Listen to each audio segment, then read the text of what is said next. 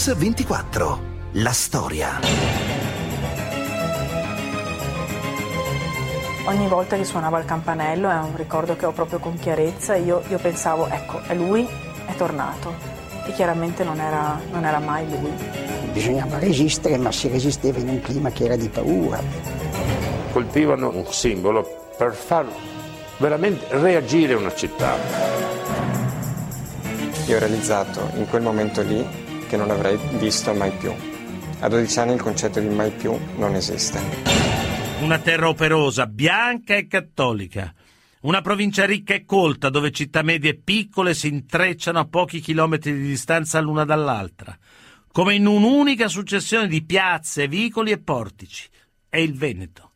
Da qui vengono le borse che contenevano le bombe di Piazza Fontana. Qui è nata autonomia operaia, qui le Brigate Rosse hanno rapito e ucciso uomini inermi e innocenti e qui, infine, lo Stato ha messo a segno numerosi colpi, colpi vincenti, come il blitz per liberare il generale americano Doger o come l'arresto di Valerio Fioravanti, capo dei neofascisti dei NAR. Anche in Veneto la lunga notte del terrorismo è sembrata senza fine. Questo di oggi a Mix24 è un viaggio, un viaggio dentro quegli anni spietati che vogliamo raccontare attraverso i documenti, le storie, i misteri ancora irrisolti, le inchieste e i protagonisti. E soprattutto attraverso il ricordo delle tante, troppe vittime. Perché i loro nomi restino un esempio e un monito, perché la storia del loro sacrificio rinnovi l'orrore e lo sgomento, l'inquietudine e l'urgenza di capire e di riflettere, per non dimenticare.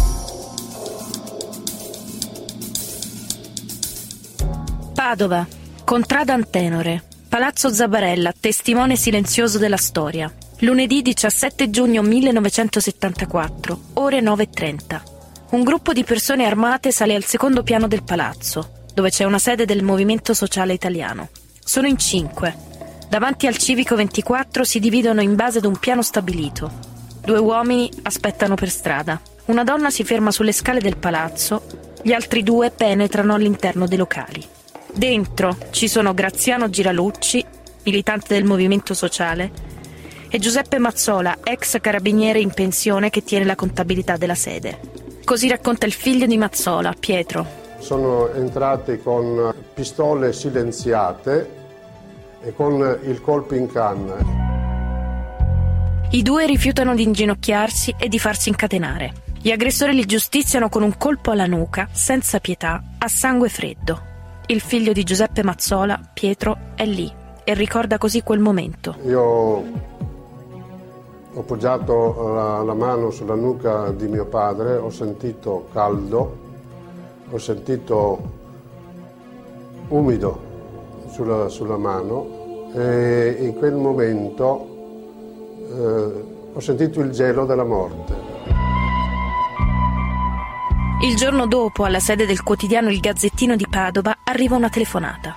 Sono le Brigate Rosse che rivendicano il duplice omicidio. La conferma in alcuni volantini rinvenuti nella stessa città e a Milano. Sono proprio loro, le BR, e nessuno, come dichiara Silvia Giralucci, orfana di Graziano, sembra preoccuparsene. Giuseppe Mazzola e, e Graziano Giralucci sono state le, le prime due vittime delle Brigate Rosse ma questo omicidio non, eh, non, è mai appartenuto, non dico alla storia d'Italia, ma neppure alla storia di questa città.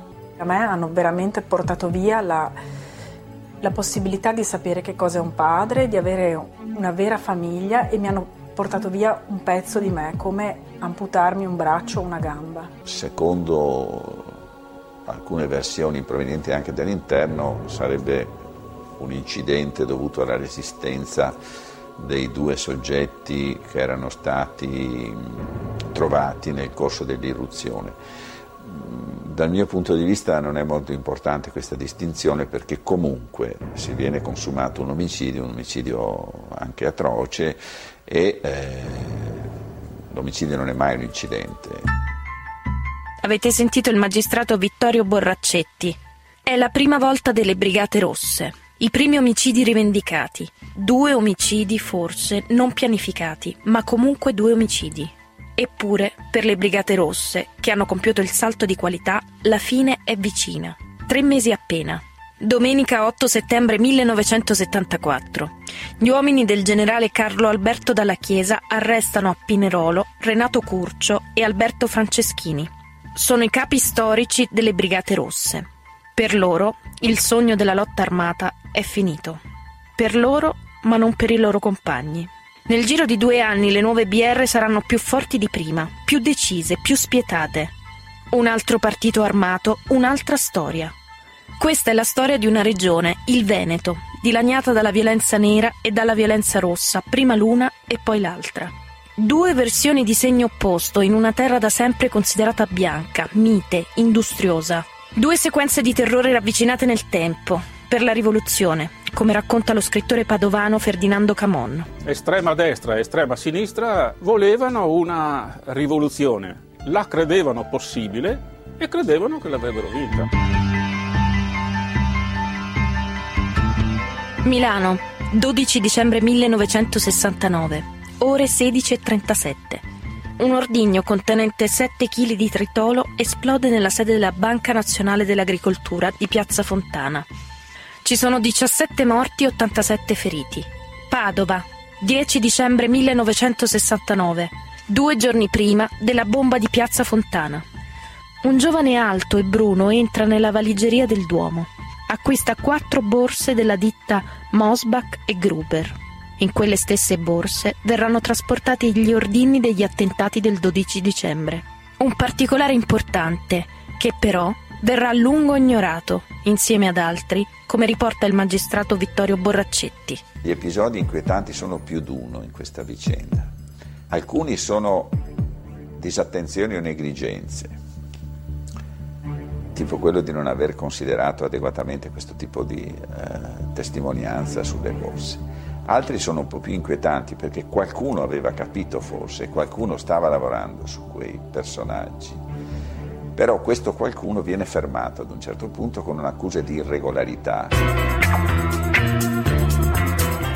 È il commissario Pasquale Giuliano della squadra mobile della città. Lui non crede alla pista anarchica che si sta seguendo per la strage di Piazza Fontana.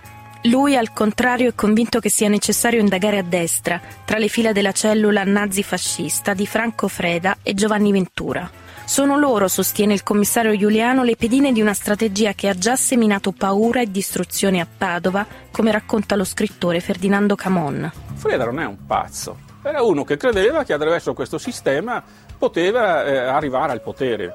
Fortemente convinto che una società ha bisogno di un capo, che il capo ha ogni diritto, che il capo ha un progetto, che di fronte al progetto del capo la vita dei singoli non conta nulla. C'era allora eh, un prezioso deposito in una libreria della destra di proprietà di Franco Freda.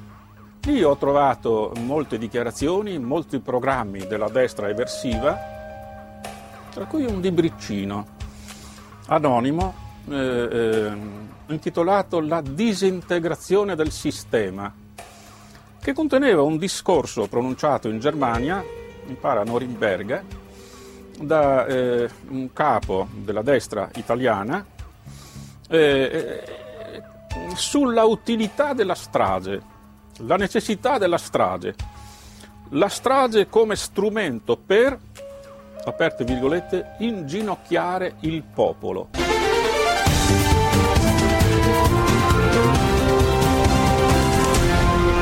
Mix 24, la storia. Bentornati a Mix24, quella che raccontiamo oggi è la storia drammatica del terrorismo nero e rosso che colpisce anche il Veneto a partire dagli anni 70. Qualcuno dalle parole è passato ai fatti come aveva intuito il commissario Giuliano. Franco Freda, Giovanni Ventura, Guido Giannettini vengono incriminati per la strage di Piazza Fontana, ma non condannati per la stessa, come racconta il magistrato Vittorio Borraccetti. Il procedimento si concluderà con delle condanne per eh, Freda e Ventura alla fine, ma per quanto riguarda diciamo, il reato associativo, mentre per la strage alla fine eh, non avremo dei condannati. Per la legge, Franco Freda e Giovanni Ventura sono innocenti. Non hanno messo la bomba a Piazza Fontana. Padova, intanto, tra i suoi vicoli, i suoi canali, i suoi portici, racconta un'altra storia di complotti, di intrighi, di oscure manovre. È il 1973. Il procuratore della Repubblica Aldo Fais e i giudici Giovanni Tamburrino e Luigi Nunziante danno via all'indagine sulla Rosa dei Venti, tra Stato e legalità, come la definisce Vittorio Borraccetti. Una struttura che sta fra lo Stato e l'illegalità, che eh, prepara interventi volti a condizionare eh, la dinamica politica del nostro Paese. Verona, 13 gennaio 1974. Pochi chilometri da Padova. Per la prima volta nella storia della Repubblica le manette scattano ai polsi di un ufficiale. Il colonnello Amos Spiazzi dei servizi segreti. Viene arrestato anche il generale Vito Miceli, ex capo del SID. Per la prima volta i giudici provano a ipotizzare dove sia nata la strategia della tensione. L'indagine però viene trasferita a Roma. La fine è nota. Tutti assolti. In questa storia di anni spietati per il Veneto ce n'è uno molto importante, il 1974.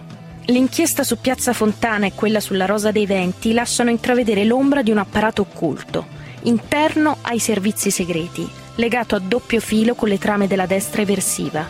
Un filo nero che tiene unite le bombe, le stragi, i morti innocenti.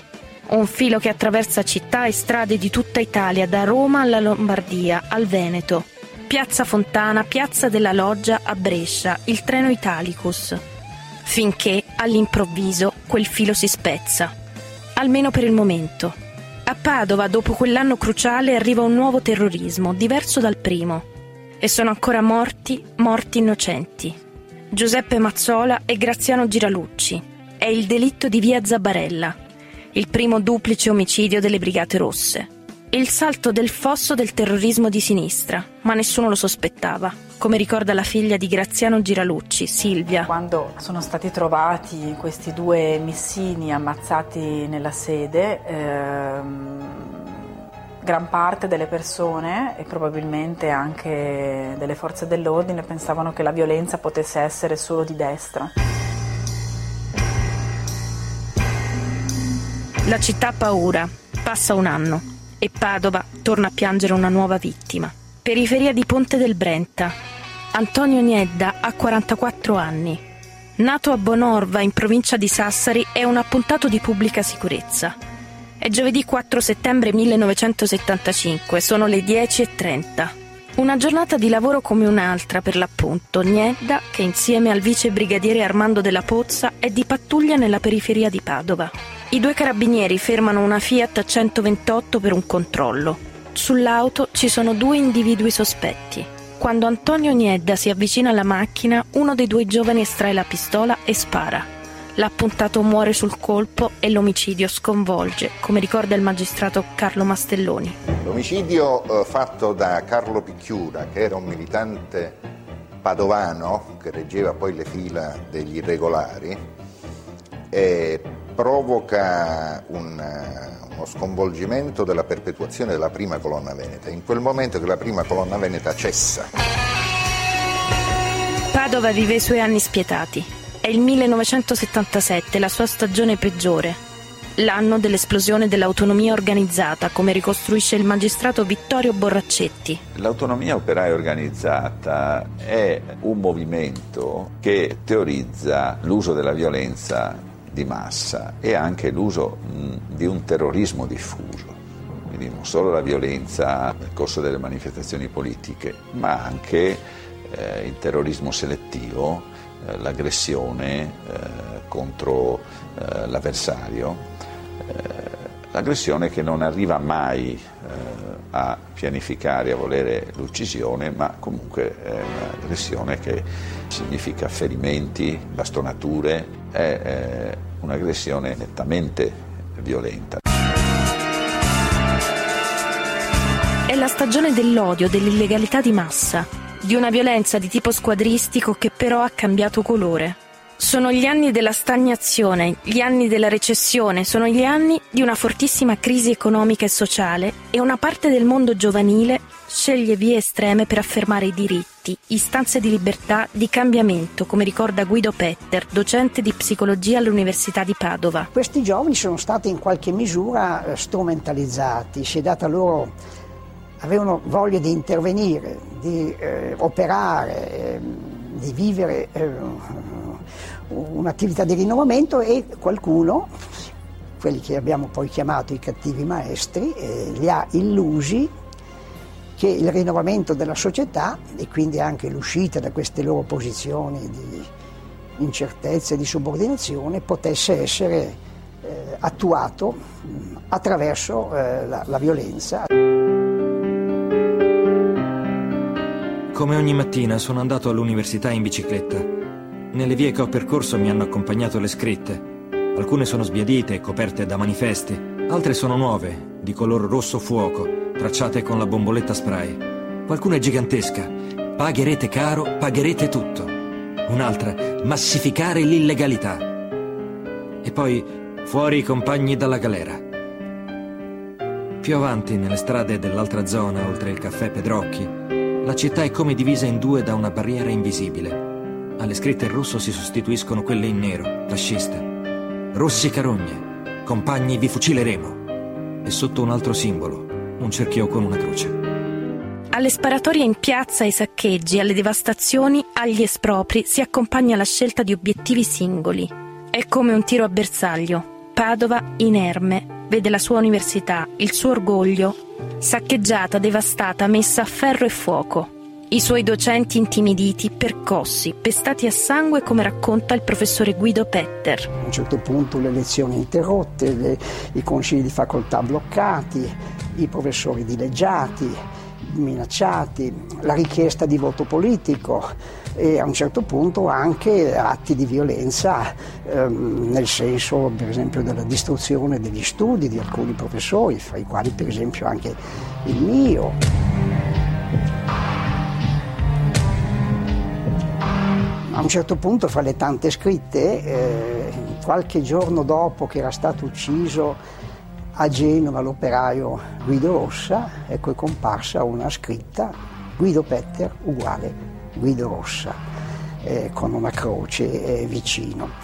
Ecco, questo è stato, come dire, eh, il momento in cui mi sono eh, deciso eh, ad acquistare una pistola. Ma neanche la pistola salverà Guido Petter, docente di psicologia. È il 9 maggio 1978, il giorno del ritrovamento del cadavere di Aldo Moro. Sentiamolo. Ritornando dall'università verso casa alle due del pomeriggio, mentre le, le strade erano deserte, svoltando l'angolo che ero in bicicletta, svoltando l'angolo che portava nel cortile di casa mia, mi sono trovato di fronte tre eh, giovani mascherati con il passamontagna con delle chiavi inglesi, con dei martelli in mano, mi hanno buttato per terra e hanno cominciato a tempestarmi di, di colpi e, e io mi sono messo a urlare. Sempre più violenti, sempre più armati, sempre più organizzati, sempre più feroci. Padova osserva i giovani autonomi percorrere le sue strade in cerca di nemici da colpire, come racconta il giornalista Adriano Favaro. Un collega Garzotto collega del Gazzettino, viene gambizzato a Padova solo perché fa il, il giornalista e il cronista giudiziario, non prende posizioni, non fa il commentatore, fa il cronista. E poi ci sono gli scontri, le molotov, gli assalti. È l'esplosione di violenza delle notti di fuoco dell'autonomia, come raccontano il giornalista Adriano Favaro e il docente di Padova Guido Petter. Improvvisamente in tutto il Veneto, nella stessa notte, in ore tutto sommato quasi simili, avvengono attentati, eh, scontri, mh, vengono bruciate, bruciati luoghi. Il fatto che in una notte contemporaneamente in 3, 4, 5 città del Veneto avvenissero episodi di, di violenza eh, eh, dimostrava che dietro c'era un'organizzazione mm, molto, molto precisa. Ecco.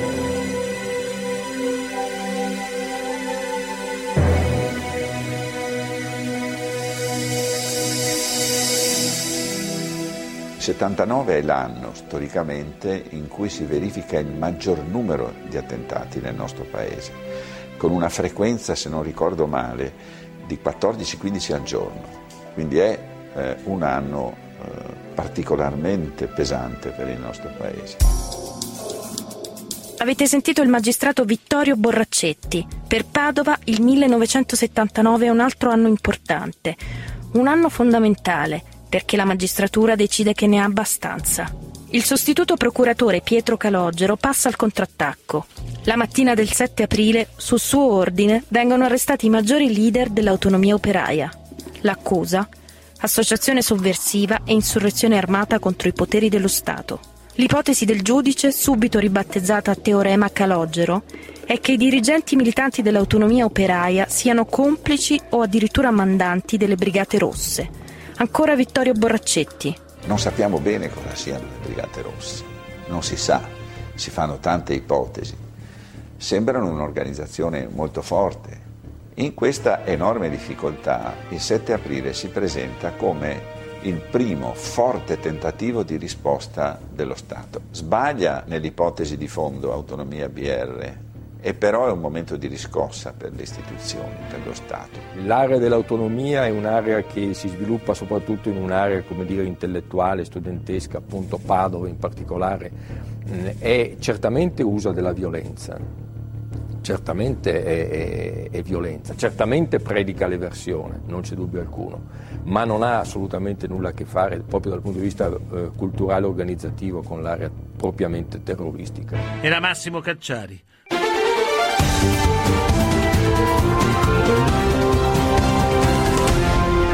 Mix 24, la storia. Bentornati a Mix 24. Negli anni spietati del terrorismo, il Veneto ha la sua storia da raccontare. Arrivato in tribunale, il processo 7 aprile ridimensionerà l'ipotesi investigativa di Calogero. Ma ne usciranno comunque condanne, clamorose fughe all'estero, eterne latitanze. L'11 aprile del 79 a Tiene, in provincia di Vicenza, saltano in aria tre giovani autonomi. Stavano preparando un ordigno esplosivo, la risposta dell'autonomia agli arresti ordinati da Calogero. In Veneto, in quegli anni, si muore anche così. Nel covo la polizia trova pistole, mitra, documenti, re furtiva, manuali per la lotta armata, elenchi di possibili obiettivi. È un incubo senza fine.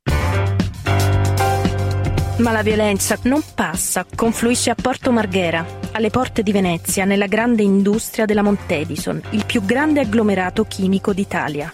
Con le sue fabbriche, i suoi operai, le sue torri, che emettono fumi densi e vapori, come raccontano lo scrittore Ferdinando Camon e il giornalista Adriano Favaro. Il Veneto offriva la possibilità di mh, mm, collegare mh, mm, le, le, due frange sociali sulle quali mm, l'eversione di sinistra puntava, e cioè quella degli studenti e quella degli operai, perché li offriva eh, eh, in terre molto vicine, da una parte Padova e dall'altra Mestre che sono a 15 minuti di distanza tra loro. Porto Marghera aveva al tempo 40.000 occupati, più un indotto di qualche altra decina di migliaia. Il petrochimico aveva 7.000 dipendenti. Questa è una delle poche realtà italiane dove si lavora ininterrottamente 24 ore su 24. Le Brigate Rosse fanno la loro comparsa nella realtà veneziana tra Marghera e Mestre alla fine degli anni 70, pretendendo di rappresentare una nuova fase dell'iniziativa operaia sociale. Porto Marghera era una splendida occasione per dimostrare quanto potenti si poteva essere avendo la P38 in tasca e qualche volantino e la capacità di uccidere a sangue freddo. Così la ricostruzione del fenomeno brigatista veneto di Massimo Cacciari. Il Veneto era una, un'area di, di, importanza strategica per le Brigate Rosse. Nel Veneto le Brigate Rosse potevano puntare davvero a raccogliere ampi consensi nella classe operaia, all'interno della classe operaia, sfruttando le debolezze del movimento sindacale e le straordinarie debolezze del, del, dei partiti politici del movimento operaio che in Veneto erano assolutamente minoritari. Le Brigate Rosse non si vedono, non si lasciano trovare né acciuffare, ma sono sempre lì, pronte a colpire. E quando colpiscono, colpiscono per uccidere. È il mattino di martedì 29 gennaio 1980. Silvio Gori, che tutti però chiamano Sergio, è il vice direttore del petrolchimico di Porto Marghera. Abita a Mestre. Quando esce di casa sono circa le 9.30. Qualcuno lo sta aspettando, come racconta la figlia Barbara. Era venuto appunto qui in questo vicolo per eh, prendere la macchina e recarsi in fabbrica. È stato chiamato alle spalle e lui si è voltato, gli hanno sparato dei colpi di pistola, si è accasciato e lì è finito tutto. Io all'epoca avevo 18 anni. Papà è stato usato come un capro espiatorio, all'epoca lui dirigeva il petrolchimico di Porto Marghera e quindi era per i brigatisti un eh, servitore dello Stato.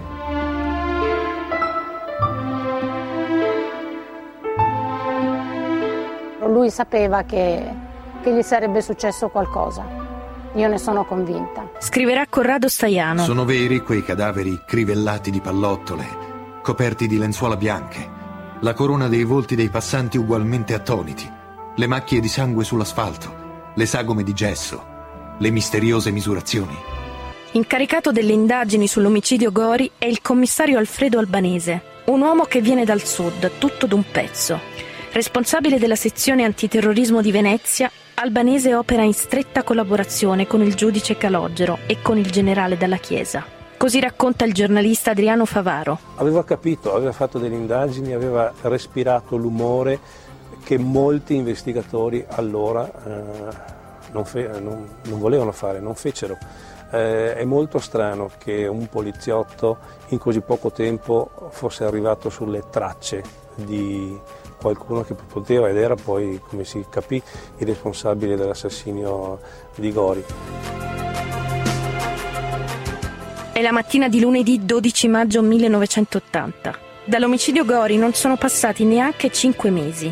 Come Gori, anche il commissario albanese esce dalla sua casa di Mestre per andare al lavoro.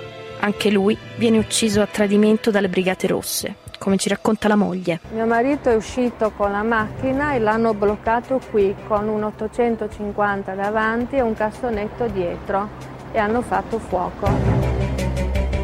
Non gli hanno dato possibilità di fuga. Lui aveva capito e tant'è vero che ha sparato la, con la sua pistola, ma naturalmente sono dei colpi che sono andati sulla capota della macchina perché comunque lui era, era stato già ferito. Poi, nel gennaio 1980, l'imprevisto che nemmeno le Brigate Rosse avevano calcolato. Patrizio Peci, capo della colonna torinese delle PR, arrestato a Torino, ha deciso di vuotare il sacco. Racconta tutto. Ricostruisce gli omicidi, fa i nomi dei latitanti, indica i covi. Per l'organizzazione è un colpo durissimo, come testimonia il magistrato Carlo Mastelloni. Noi all'epoca eh, sulla struttura delle Brigate Rosse sapevamo poco o niente fino alle rivelazioni di Peci. Le rivelazioni di Peci eh, furono utilissime, però lambirono poco la struttura della colonna veneta. Quindi la colonna veneta era abbastanza diciamo, tutelata. Non riuscì il fiume in piena Peci a dare un quadro specifico della colonna il calendario segna un nuovo decennio. Con le confessioni di Peci, il conto alla rovescia per la fine delle Brigate Rosse è appena all'inizio. Ma la fine è vicina anche per la nuova destra eversiva, quella dello spontaneismo armato. Vicina, improvvisa, violentissima. E tutto ha inizio di nuovo a Padova. Un terrorismo diverso, secondo Vittorio Borraccetti. Nel 1981 il Veneto conosce anche una eh, rinnovata presenza del terrorismo di destra, un terrorismo però diverso da quello che avevamo conosciuto nella stagione degli anni 70. La sera del 5 febbraio 1981 i carabinieri Enea Codotto e Luigi Maronese sono di pattuglia nei pressi del canale Scaricatore, nel quartiere Bassanello. Sorprendono alcune persone che stanno recuperando delle armi. I terroristi appartenenti al gruppo di estrema destra dei NAR reagiscono immediatamente e sparano. Lo scontro a fuoco è violento, sparano tutti. A terra restano i cadaveri dei due carabinieri. Si tratta di un terrorismo che emula il terrorismo delle Brigate Rosse. per la prima volta, non era mai successo prima, il nemico dei gruppi radicali della destra violenta è lo Stato, sono i poliziotti, sono i magistrati, sono le istituzioni. Ed è sempre Padova, teatro di un'altra storia di terrorismo nero, come anticipato da Vittorio Borraccetti. Lungo il canale scaricatore è rimasto ferito anche uno dei terroristi. Perde molto sangue. I complici lo portano in un covo in via San Francesco, nel centro della città. Ma il giovane ha bisogno di cure mediche immediate. I suoi camerati non possono fare altro che chiamare un'ambulanza e abbandonarlo lì. Verrà portato in ospedale e arrestato ha 22 anni, si chiama Giuseppe Valerio Fioravanti, è il capo storico dei NAR. Ancora Vittorio Borraccetti. Partendo da quell'arresto di, di Fioravanti fu possibile eh, risalire eh, il filo di quel gruppo organizzato, individuare e arrestare eh, altri componenti del gruppo, compresi i, i personaggi legati alla malavita anche organizzata. Fu possibile individuare gli appoggi locali eh, soprattutto personaggi che si muovevano tra Padova, Verona e Rovigo, insomma eh, fu possibile eh, ricostruire eh, le vicende di questo gruppo che fu prontamente neutralizzato. Nel 1981 anche le BR sembrano sul viale del tramonto. Al termine del primo maxi processo contro i capi storici dell'organizzazione brigatista a Torino, Curcio, Franceschini e gli altri vengono tutti condannati. Per quelli fuori ci sono le dichiarazioni di Peci. Anche molti brigatisti della seconda generazione delle BR vengono arrestati in tutta Italia. Molti di loro, una volta in carcere, si dicono pentiti e iniziano a collaborare. L'organizzazione si disgrega, si frantuma in gruppi e colonne, spesso in dissenso tra loro. Ma non mancano i colpi di coda, come sempre, colpi mortali. Il Veneto racconta il suo ultimo e tragico fatto di sangue 20 maggio 1981, ora di pranzo. Giuseppe Taliercio, direttore del petrolchimico Montedison, viene rapito nella sua casa a Mestre. Sentiamo ancora Adriano Favaro. Entrano delle persone vestite con le divise della Guardia di Finanza e dicono abbiamo delle carte da fa- farle vedere. Aprono normalmente, in casa c'era la moglie e c'erano due figli gli prendono i figli, la moglie, li legano, li sequestrano, la cosa dura abbastanza. Lui viene caricato in un furgoncino e viene portato subito nel, in quella che è il posto dove verrà tenuto per 40 giorni, in Friuli. Per i brigatisti, l'ingegner Taliercio non è altro che un servo delle multinazionali imperialiste. Per tutti gli altri per la società civile è solo un uomo normale, riservato, un grande lavoratore, una persona di grande umanità, un fervente cattolico che ama la sua fabbrica. Una dignità che in quegli anni è continuamente messa alla prova. La città reagisce. Il giorno dopo il sequestro Taliercio, a Mestre più di 2000 lavoratori scendono in piazza per chiedere la liberazione del direttore della Montedison. Intanto il Veneto e il Friuli diventano zona di guerra. Perquisizioni, fermi giudiziari, posti di blocco dappertutto. La famiglia se lo aspettava.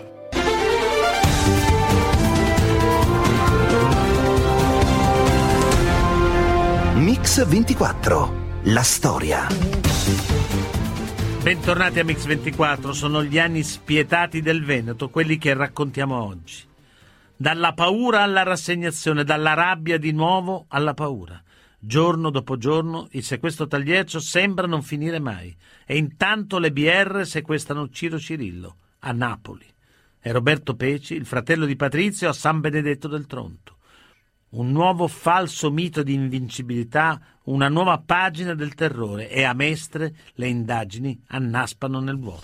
In casa c'è stata un'escalation di, di tensione, di, di angoscia, di preoccupazione perché si sono susseguiti varie eh, eh, minacce a morte e quindi a un certo punto forse la speranza ha cominciato a incrinarsi. Avete sentito Antonio, figlio di Giuseppe Taliercio, che durante la sua lunga prigionia viene picchiato e torturato, ma continua a rifiutare ogni collaborazione con i brigatisti. Sentiamo ancora il giornalista Adriano Favaro. Lui dice io non ho niente da nascondermi, non ho niente sul quale essere giudicato. E tutta questa linea è una linea fortissima di eh, lealtà al suo credo e di resistenza alle sue convinzioni. Non c'è un tagliercio della trattativa, non c'è un tagliercio delle possibilità c'è un uomo che resiste perché crede in qualcosa. La notte del 5 luglio 1981 il corpo dell'ingegner Giuseppe Taliercio viene ritrovato nel bagagliaio di una Fiat 128 a pochi metri dal petrolchimico di Porto Marghera. Un innocente crivellato di 27 colpi non è, non è facile da digerire. Era Don Franco De Pieri. Il giorno dopo il ritrovamento si riversano in questa città dalle 50 alle 100.000 persone. Si sapeva che Taliercio non era più solo un dirigente, era una vittima e doveva rappresentare il segnale più forte della sconfitta delle BR. Con l'assassinio di Taliercio un paese intero sceglie di reagire, ma la violenza non smette. Quella era una strada già perdente, ma il sistema impazzito di chi voleva fare la rivoluzione a colpi di mitraglia e di pistola non poteva smettere. Verona, 17 dicembre 1981. Il Veneto vuole dimenticare. Fare festa. Stesso giorno, stessa ora. Due uomini suonano all'appartamento del generale James Lee Dozier, vice comandante delle forze armate di terra della Nato. Dicono di essere degli idraulici. Appena la moglie Judith apre la porta, i due la immobilizzano, la legano a un termosifone e dopo una breve colluttazione rapiscono l'ufficiale americano. Alle 11 di sera all'Ansa di Milano arriva la rivendicazione. Le Brigate Rosse hanno rapito un generale americano in Italia per rivendicare la loro opposizione al blocco occidentale. Sentiamo il magistrato Guido Papalia. Hanno deciso di rapirlo per portare avanti la loro campagna antiimperialista contro gli Stati Uniti e quindi un esponente di rilievo dell'esercito americano che lavorava in Italia come esempio di lotta antiimperialista contro gli Stati Uniti. Sembrava finita, invece le Brigate Rosse si sono riorganizzate per lanciare l'ennesima sfida allo Stato. Scatta la più grande operazione di polizia mai effettuata in Italia. Le ricerche per ritrovare il generale americano si estendono in tutto il paese, ma si concentrano soprattutto nel Veneto. Ancora il magistrato Guido Papalia. Un'attività di intelligence molto approfondita che è stata seguita dal dottor Improta, allora venuto appositamente da Roma per seguire questo sequestro e grazie all'esperienza da lui acquisita in precedenti indagini era un profondo conoscitore dell'attività delle Brigate Rosse che agivano comunque in quell'area. 3 gennaio 1982, diciassettesimo giorno del sequestro Doger. L'attacco al cuore dello Stato si fa sempre più duro. A Roma, un comando BR fa fuoco contro Nicola Simone, vice capo della Digos. Ma nei primi giorni dell'82 lo Stato passa al contrattacco. L'8 gennaio viene arrestato il criminologo Giovanni Senzani, capo dell'ala movimentista delle BR, ideatore dei sequestri D'Urso, Cirillo e Peci. Il Veneto sta per vivere una storia a lieto fine.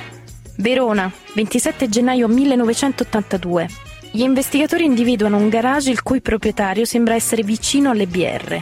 Durante una perquisizione all'interno del locale vengono trovati diversi volantini. Tra questi alcuni che si riferiscono a Taliercio. Saranno fondamentali per una svolta nelle indagini. Sentiamo ancora Guido Papalia. Grazie a questa attività siamo riusciti a individuare la colonna diciamo, i partecipanti della colonna veneta di Verona e poi abbiamo avuto una collaborazione molto importante che ci ha portato a individuare il luogo dove veniva tenuto il sequestrato Dozier da parte di colui che aveva guidato l'autovettura che aveva portato la cassa contenente il sequestrato nel luogo dove poi è stato custodito il sequestrato. Dozier si trova a Padova, in un covo in via Pindemonte, la città che ha visto il primo omicidio delle Brigate Rosse diventa il teatro della loro fine.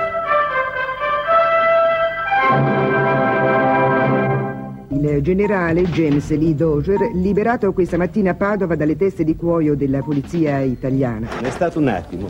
Nel giro di pochi secondi i cinque terroristi sono stati messi fuori combattimento. Quando a Padova i testi di cuoio catturano Savasta e tutto il resto, Savasta è il primo a dire mi arrendo, sono pentito e lui racconterà tutta la sua storia nel Veneto e nel nord-est e da lì comincerà davvero l'ultima parola per le Brigate Rosse.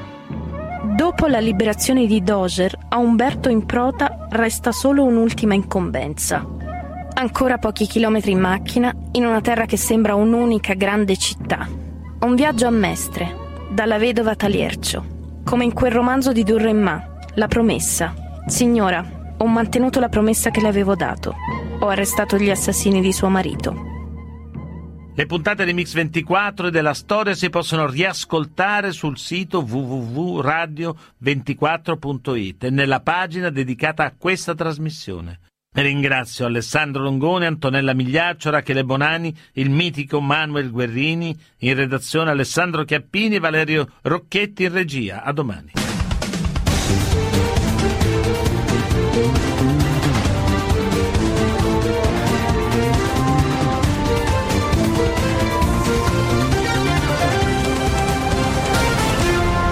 Mix 24